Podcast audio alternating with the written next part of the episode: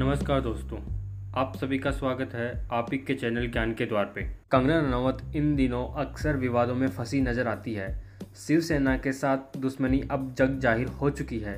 संजय रावत ने पहले उन्हें हरामखोर कहा और फिर बाद में शिवसेना ने उनके घर पर बुलडोजर चला दिया। उन्हें मुंबई में नए घुसने देने की धमकी के बाद उन्हें हाई सिक्योरिटी दी गई। कंगना अक्सर अपनी राष्ट्रवादी ट्वीट्स को लेकर चर्चा में बनी रहती है हाल ही के दिनों में तनिष्क के ऐड को लेकर भी उन्होंने अपनी प्रतिक्रिया देते हुए इस एड को लव जिहाद को बढ़ावा देने वाला एड बताया। और हिंदुओं को इस तरह की एड से बचे रहने की चेतावनी भी दी थी। मुंबई के बांद्रा कोर्ट में न केवल कंगना रनौत, बल्कि उनकी बहन रंगोली चंदेल के खिलाफ भी सांप्रदायिक दंगे फैलाने के आरोप में एफआईआर दर्ज की गई है। ये एफआईआर वराली और साहिल अशरफ सैयद द्वारा दायर की गई प्रोडिक्शन के आधार पर की गई है।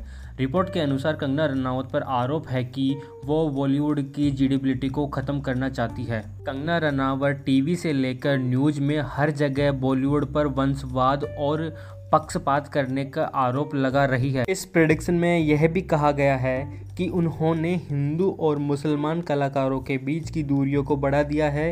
इन्हीं सब के कारण उन पर और उनकी बहन रंगोली चंदेल पर सांप्रदायिक दंगे भड़काने के आरोप में एफआईआर दर्ज कर ली गई है। इससे पहले कर्नाटका में भी उन पर किसानों को लेकर किए गए ट्वीट्स को लेकर एफआईआर दर्ज कर ली गई थी और अब सांप्रदायिक दंगों को लेकर उन पर एफआईआर दर्ज की गई है। कंगना रनावत फ़िल्म इंडस्ट्री में अपनी बेबाकी के लिए जानी जाती है।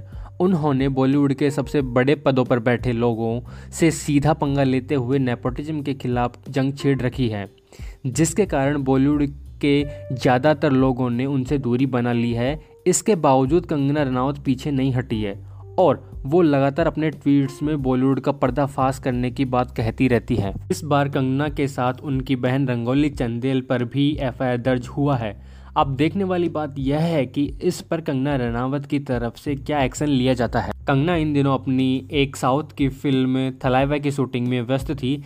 इस फ़िल्म की शूटिंग को कंप्लीट कर अब वो अपनी दो फ़िल्में तेजस और धाकड़ की शूटिंग में व्यस्त है। इसी प्रकार की तमाम जानकारी के लिए हमारे साथ जुड़े रहिए और हमारी पॉडकास्ट सेवा का आनंद लेने के लिए एंकर ऐप डाउनलोड करें। नमस्कार।